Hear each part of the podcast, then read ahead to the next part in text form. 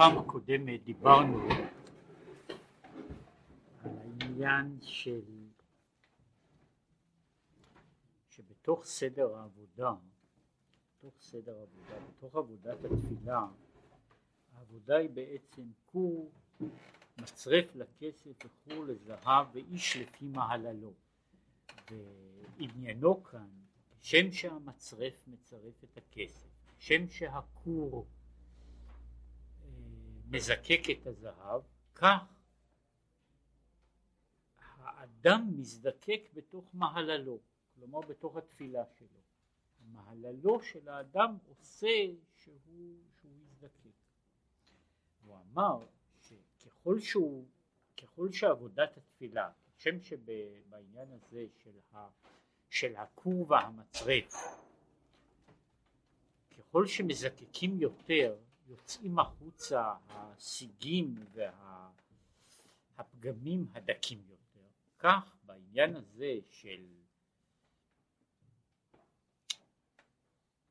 של העבודה, ככל שהאדם מתגבר בה יותר, הוא מגלה יותר את הפגמים הדקים. כי כמו שהוא אומר, כאשר הוא עומד לפני המלך, כל מה שהוא עושה הוא אה, פגם. זהו שאמרו לגבי מומים דדוקים שבעין. יש מומים שהם בדוקים שבעין, כלומר אה, יש בתוך, יש רשימה ארוכה של מומים בבהמה ואחד המומים הוא בדוק של העין, כלומר בעפעף של העין, שיש שם משהו ש...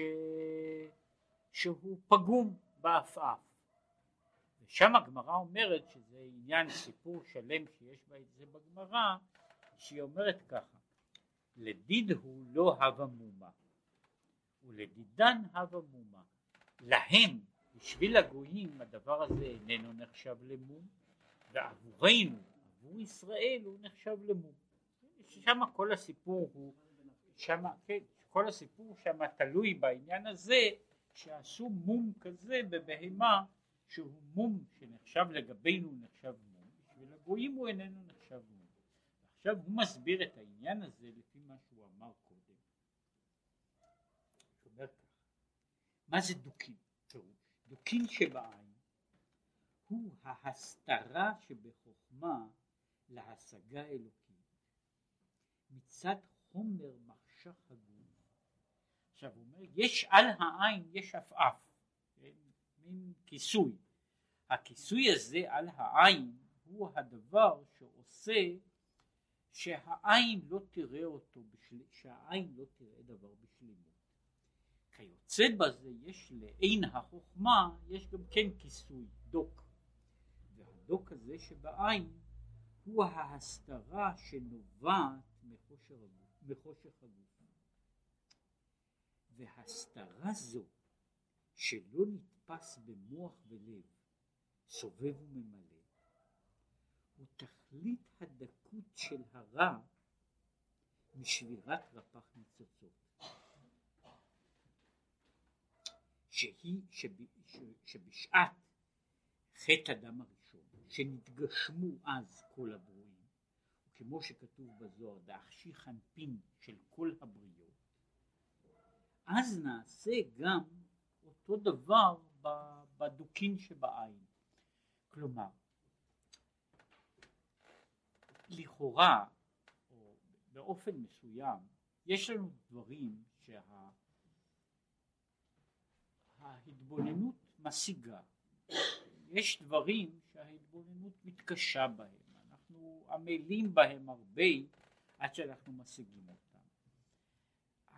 אבל בתחומים שונים ההשגה שלנו נעצרת מפני שקיים, מפני שיש לנו גוף.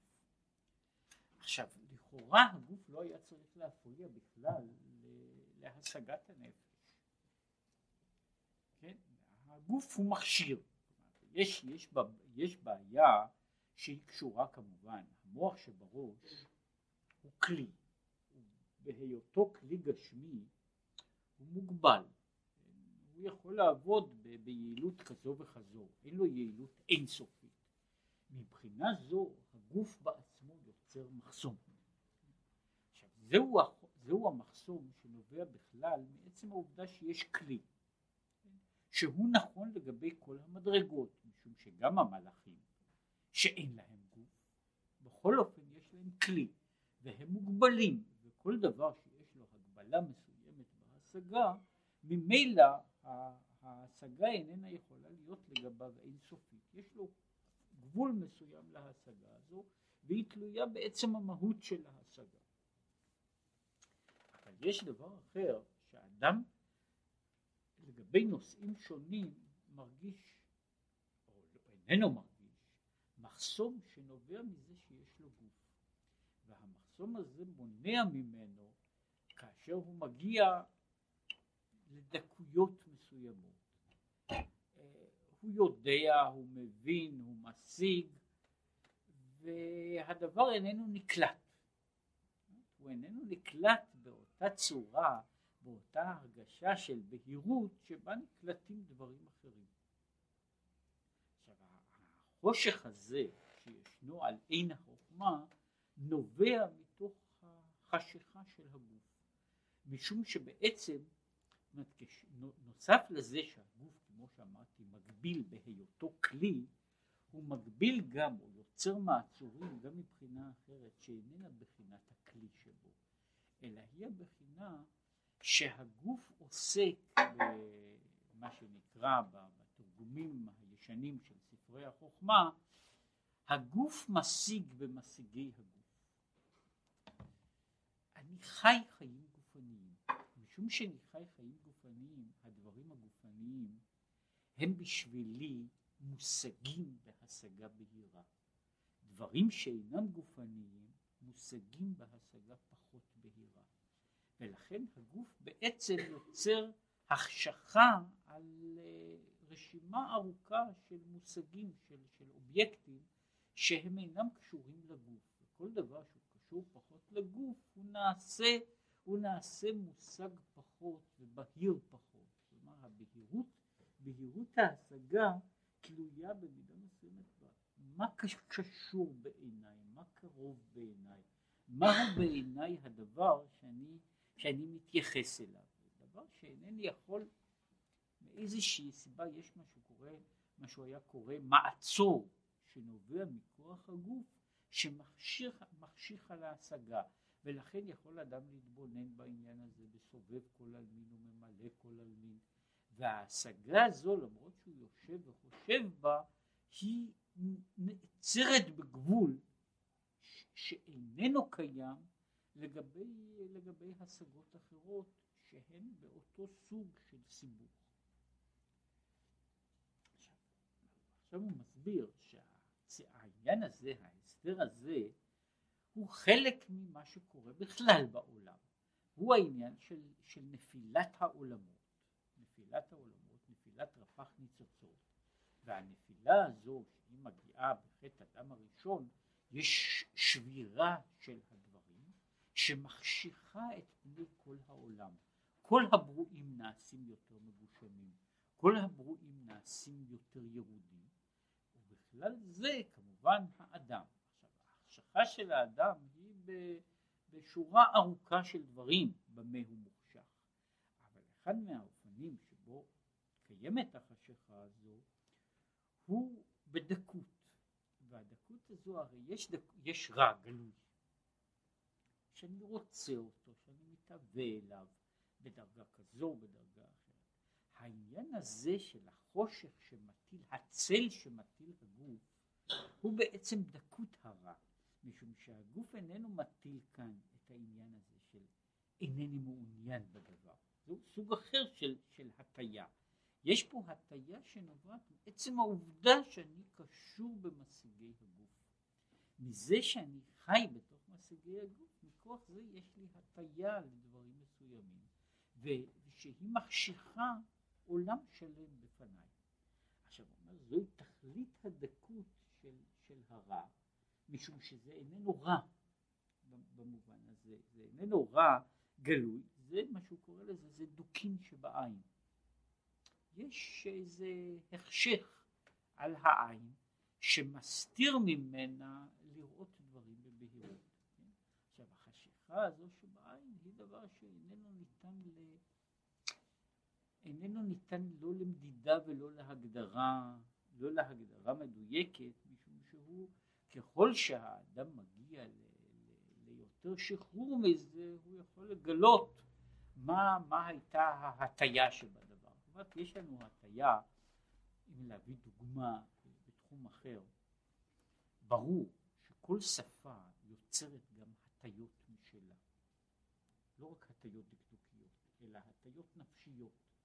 כל שפה, בין שהיא שפה, שפה במשמעות של, של שפה זו או אחרת, ובין שהיא שפה במשמעות של, של דרך התבטאות. זאת אומרת, אדם שחושב בשפה מסוימת, יש לו דברים שהם פשוטים מפני שבשפה הזו הם הנחת בסיס, ויש דברים שהוא איננו, קשה לו להשיג אותם, מפני שלמשל בשפה הזו אין מילים. היה זמן, וזה מעניין, בזה התחילו כנראה עוד בימי הביניים, שהיו מנסים לחקור עלמים שונים וכאילו למצוא את מהותם לפי מה שחסר להם. משום שנכון, לפחות היה נכון, שבכל שפה יש מושגים שקיימים רק בשפה הזו, ויש מושגים שאינם קיימים בשפה הזו כלל. וכשאני מנסה לבטא אותם אני צריך ללכת בדרך עקיפין. במידה מסוימת מישהו שעשה בזה שימוש מודרני מאוד בבעיה הזו של השפה ובהטיה של השפה היה אורוול.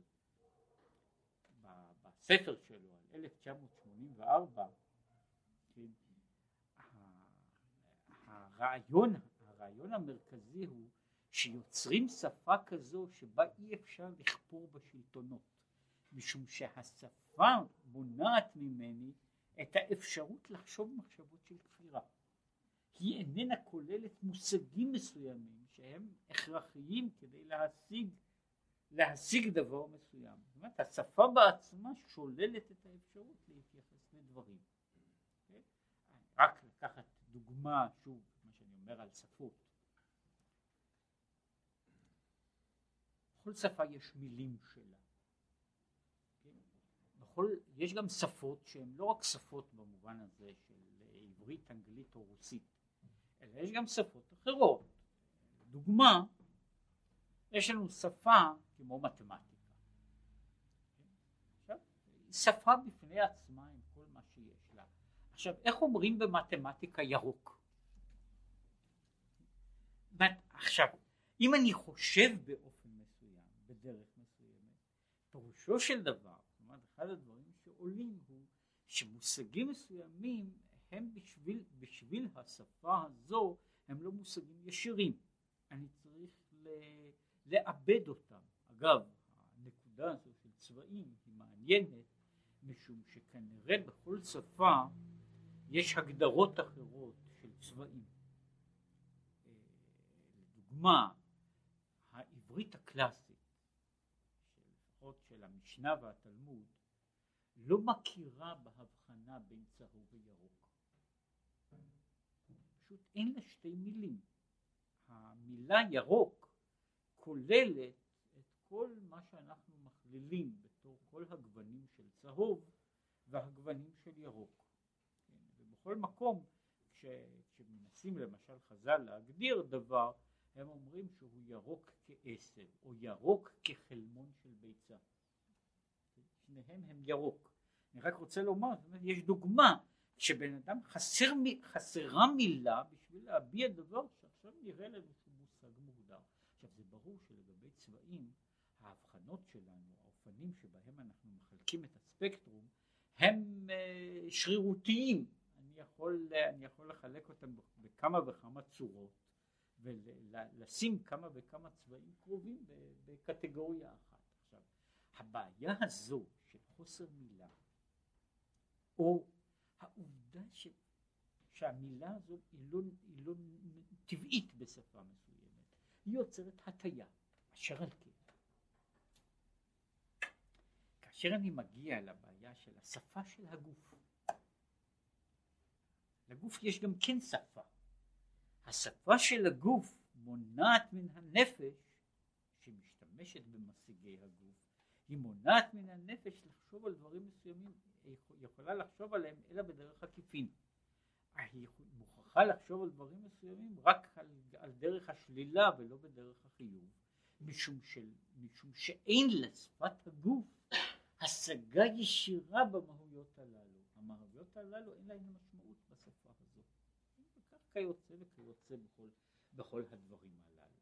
עכשיו, משום כך הוא אומר, העניין הזה שהגוף איננו מסוגל, שיש החשכה כזו, היא אחת התוצאות, אחת התוצאות, אומר, של שבירת הכלים, אבל היא דקות בעניין הזה, משום שהיא רק, היא יוצרת הטיה שבנויה על דקויות, לא על, על הוויות בולטות, גסות, אלא על דקויות, על דקויות של הטיה, שממילא יוצרות הבנות אחרות, השגות אחרות באותו דבר.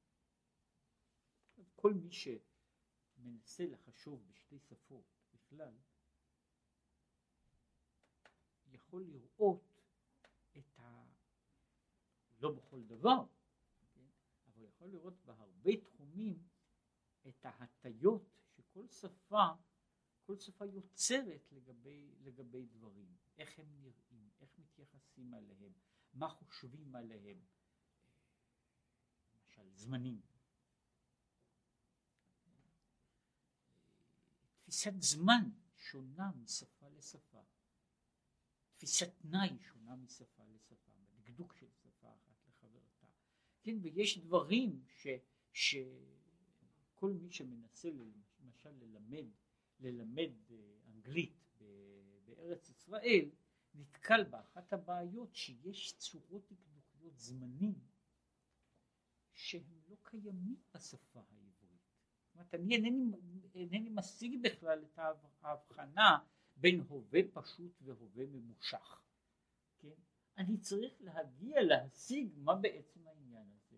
עכשיו יש שפות שיש להן צורות שוב לדברים שונים ש, שבשפה בשפות אחרות הן אינן קיימות. ביפנית יש אופן איך אני פונה לאנשים בדרגות שונות, בדרגות חשיבות שונות. עכשיו בשפות אחרות אינני מעלה על דעתי בכלל שיש בעיה כזו, שיש אופן אחר של פנייה שאני צריך לפנות לה, לאדם חשוב או לאדם בלתי חשוב. עכשיו כל, זאת אומרת, לא פנייה בדרך כבוד, יש משפט שלם, המשפט צריך לבטא אותו אחרת כשאני מדבר על מושאים שונים או על אנשים שונים. עכשיו כל הדברים האלה הם שפה. מה שאומר, השפה שהגוף שלנו מכתיב היא. והוא אומר ככה, לדיד, לדיד הוא בשביל הגויים לא הביא מומה. דבר כזה איננו מום. מדוע? לדיד הוא גויים שנלקחים מבחינת אחוריים, מה שנקרא אלוהים אחרים, אין זה מום, כי הפרידן מאחדותו בתחילה, משום שהם נבראים כשאר הברואים. וכל הברואים שבעולם הם לא חלק מהאחדות האלוקית. ולכן ההטיה הזו שנובעת מן הגוף איננה נחשבת בשבילם מום, משום שמעיקרו של דבר הם אינם רוצים מתחילה, אין להם הדרישה השלמה הזו לאותה תפיסה של אחדות. אבל הוא אומר, אך לדידן, לנו, ישראל, שישראל עלה במחשבה, ומצד זה נשמות ישראל קשורות בתמצית אל הקדושה האלוקית. לנו הבי מום גמור, בשבילנו זהו מום, בשבילנו הדוקים האלה שבעין הם מום גמור. כאן שוב אנחנו באים לבעיה הזו שאומר שאני צריך רמה מסוימת של מה שקורה של דיוק, או רמה מסוימת של בהירות. זה למעשה תלוי שוב באיזו, לא רק באיזו שפה אני מדבר, אלא גם באיזה, באיזה, מהו סוג הבריות שבו, שבו, אני, שבו אני עוסק. עכשיו, יש במקום מסוים דיוקים בדרגה, מעבר לדרגה מסוימת, אין להם משמעות כלל. משמעות כלל. בסופו של דבר שום נגר לא צריך לבדוק ולא צריך לחשוב כמה זה מילימיקרון. משום שבתוך המקצוע של הנגרות לגודל הזה אין משמעות בכלל. זאת אומרת אין לו משמעות, ובשבילו אם זה גדול יותר או קטן יותר בקנה המידה הללו זה חסר משמעות בכלל. עכשיו אם בן אדם עוסק בתחום לגמרי אחר, צריך לעסוק למשל במכניקה עדינה, בשבילו הדברים הללו נעשים הבדלים משמעותיים. זאת אומרת במובן הזה אותו דבר, שמה שלדיד הוא לא הבימומה, לדידן הבימומה. כן, שאני יכול לצעוק על מישהו שהוא עשה בורג אחד שהוא, שהוא עקום, ומדוע? מפני שיש לו סטייה של, של 15 מילימיקרון, אז הוא, אה, הוא יכול לבוא בטענות ולומר שכל זמן, זמן שהייתי נגר, זה לא הפריע לי בכלל, לא סטייה כזו, לא סטייה של, של רבע מילימטר לא הפריע לי. כן? כאן הבעיה של, יש מישור התייחסות, אז הוא אומר ככה, מבחינת הגויים, שמישור ההתייחסות כלפי העניין האלוקי עומד כל הזמן מבחינה של האחר. ויש להם, יכול להיות שיש דיאלוג עם הקדוש ברוך הוא, כמו שהיה אומר השכן פה, שהיה גר לא רחוק מכאן, בובר.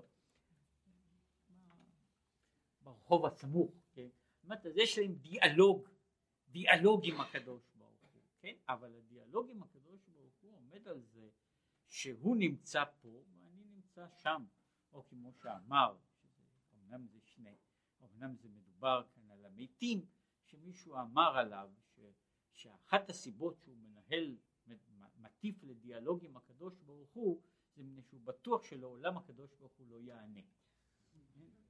וזה הרבה פעמים זה נכון, כן, אבל, אבל הדיאלוג הזה בנוי במידה רבה על האחר. האחר. אני כאן, אתה שם. ואני מסכים ומכיר בזה שאנחנו לעולם נמצאים נבדלים. אומר, אבל לגבי ישראל, שהתפיסה הזו של ישראל עלה במחשבה, ושההרגשה הוא לא מוכן להסכים למהות של בשבילו ההטייה הזו, זה שהוא לא יכול להשיג השגה באותה בהירות, זה דבר שלא נותן לו לחיות. כן? הבעיה שלו, תפיסת התפיסה הזו שיש אחר, היא לא, היא לא, היא לא מספקת אותו. ולנו אז זה מום גמור, כמו שהוא אומר, כי ישראל מאמינים בני מאמינים, וכשהוא מדבר על זה, שיש, גם שישראל אינם יודעים זאת, יש בנפשם העניין הזה של נקודת האמונה. נקודת האמונה.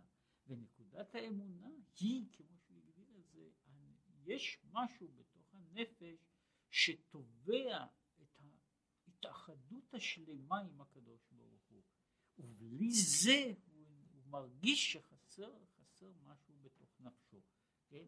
כמו שכתוב בדברים האלה, אי הוא לא חזי, מזלי חזי. זאת אומרת, אם הוא לא רואה אז מזלו רואה, כן, שהגמרא מדברת על זה כשבן אדם יש לו תחושה עמומה של אימה שאין לה שום סיבה, סיבה ריאלית, בכל זאת הוא אומר שייזהר, יש משהו שקורה, מפני שאם הוא לא רואה אותו אז הוא אומר מזלו רואה אותו, זאת אומרת יש משהו שנמצא מעליו שהוא רגיש לאיזשהו דבר שקורה. עכשיו אני אומר שמבחינה זו שישראל מאמינים, שאפילו אם הוא לא יודע איזה שהוא מאמינים בני מאמינים, אז מזלי חזי, ולכן הוא לא, יש יהיה משהו שירעיל לו את החיים בכל מה שהוא יעשה, כן? מצד זה שהוא לא, הוא היה צריך להיות דבוק בקדוש ברוך הוא והוא לא יכול, כן? וזה יהיה דבר שבכל פעם תהיה הנקודה הזו איזשהו שורש בין, ב, בין בתפיסתו הגלויה ההכרתית ובין שזה יהיה בצורה לגמרי לא הכרתית כלומר הוא יכול להיות הוא יכול להיות באופן שלם ובלב שלם אתאיסט כן? ולעשות כל עבירה שבעולם כמו שאנחנו אומרים יש בנפשו מקום ששם מה שחסר לו זה לא רק זה חסר לו בעצם למה הוא לא, אין לו השגה במה זה סובב כל עלמין. זה מה שחסר לו, מה שחסר לו בנפש, החיסרון הזה, הוא, עכשיו החיסרון הזה יהיה צל גם כן, אבל ממין אחר הוא יהיה איזשהו צל בנפש, שהוא לא ייתן את השלמות של ההוויה.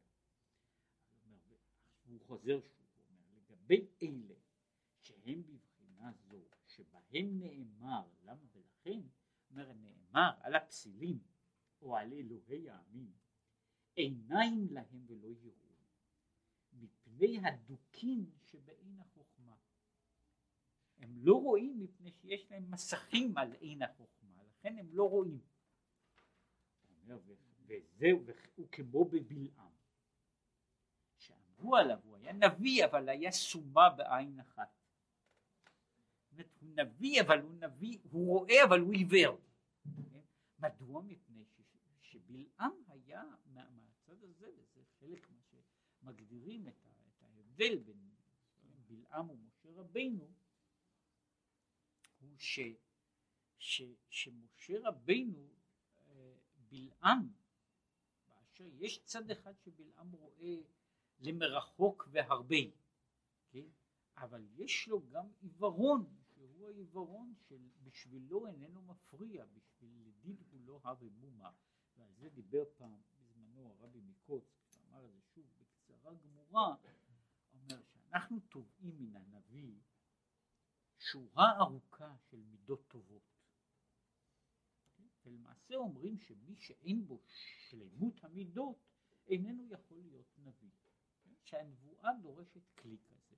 עכשיו, מה שמסופר על בלעם בגלוי בתורה גם כן לא מחמיא לו. כן? מה שחז"ל הוסיפו וסיפרו עליו הוא עוד פחות מחמיא?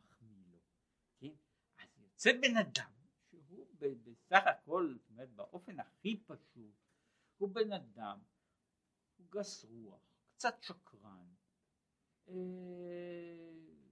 עם, עם, עם ראש עקום ו- ונטייה לניאוף, שזה כל זה זה ניכר במקרא, כן? כל השאר, כל השאר הוא, אה, הוא, אה, הוא דברים ש- שאפשר להוסיף עליו, כן?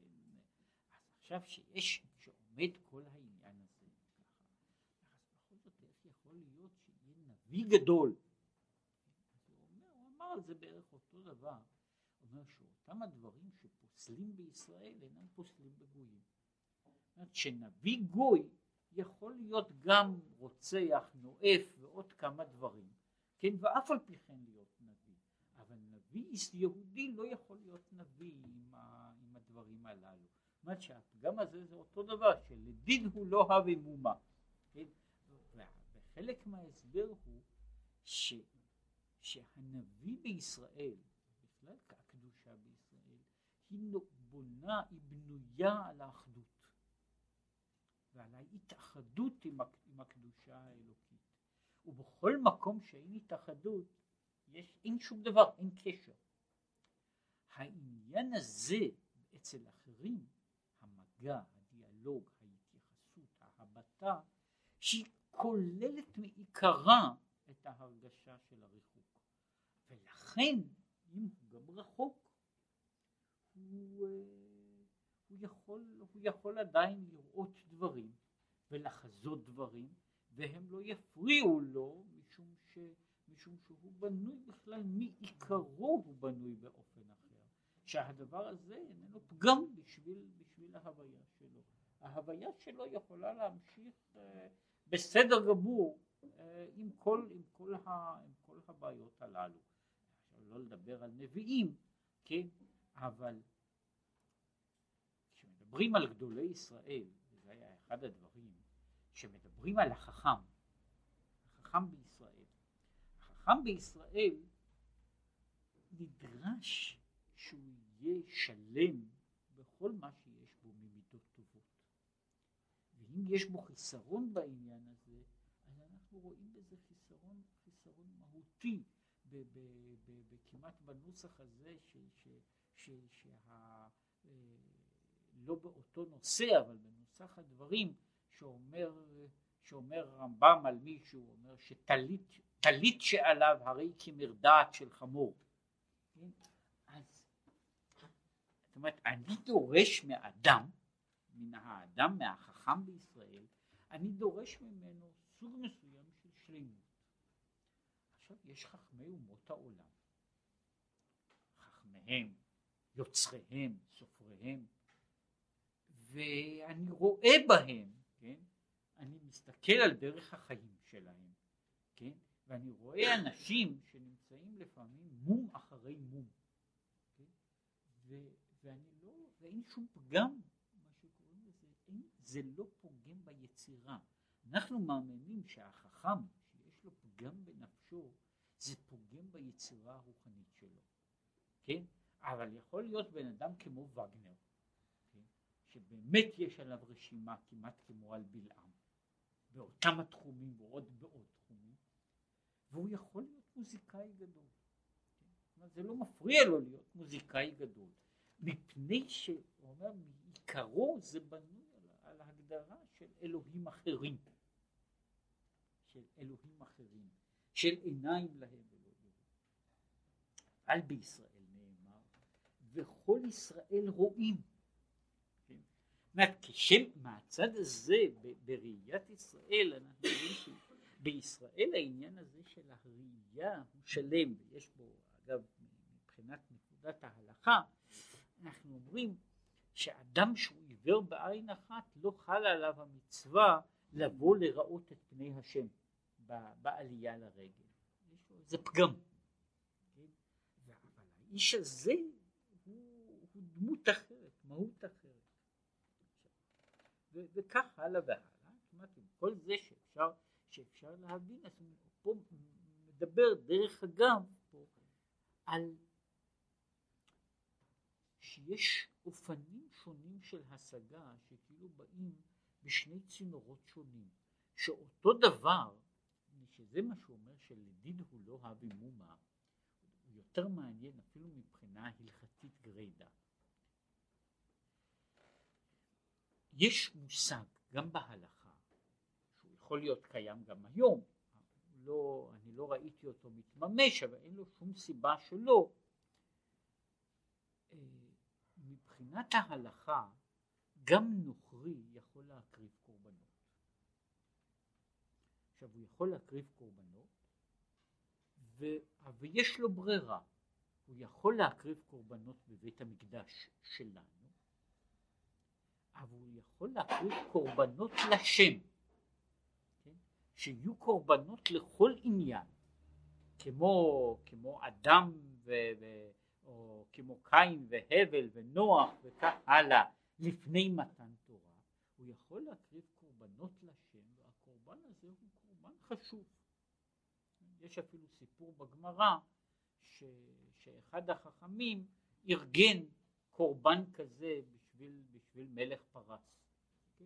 שרצה להקריב קורבן לשם. זה, זה בסדר. עכשיו בקורבן הזה שמקריב הנוכרי, במזבח שלו, הוא לא, הוא צריך לעמוד בדרישות שנמצאות במקדש שלנו.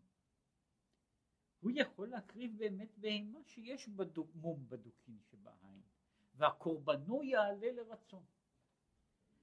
כשישראל יקריב דבר כזה, אז הקורבן הזה הוא פסול, הוא פגום, הוא לא קורבן בכלל. שהוא פה מחלק, יש לו דרך, מכיוון שהיא איננה צריכה להגיע עד לאותה נקודה של התאחדות, היא יכולה לכלול בתוכה כמות מסוימת של פגמים. והפגמים הללו לא מפריעים מפני שהם אינם, אינם נדרשים לסוג הזה של, של האחדות. כמו שאמרתי, בעיה של דיוק זה אותו דבר, אותו דבר לגב, לגבי הבעיה של טהרה של דברים. כשאני מדבר על חומר טהור, זה תלוי לאיזה צורך. בשביל ל, ל, ל, לצרכים רפואיים, כהל של, של 60, 70, 80 אחוז הוא בוודאי מספיק. הוא בוודאי מספיק בתוך, בתור, בתור כהל, הוא מספיק לחיטוי, הוא עושה את כל מה שצריך לעשות.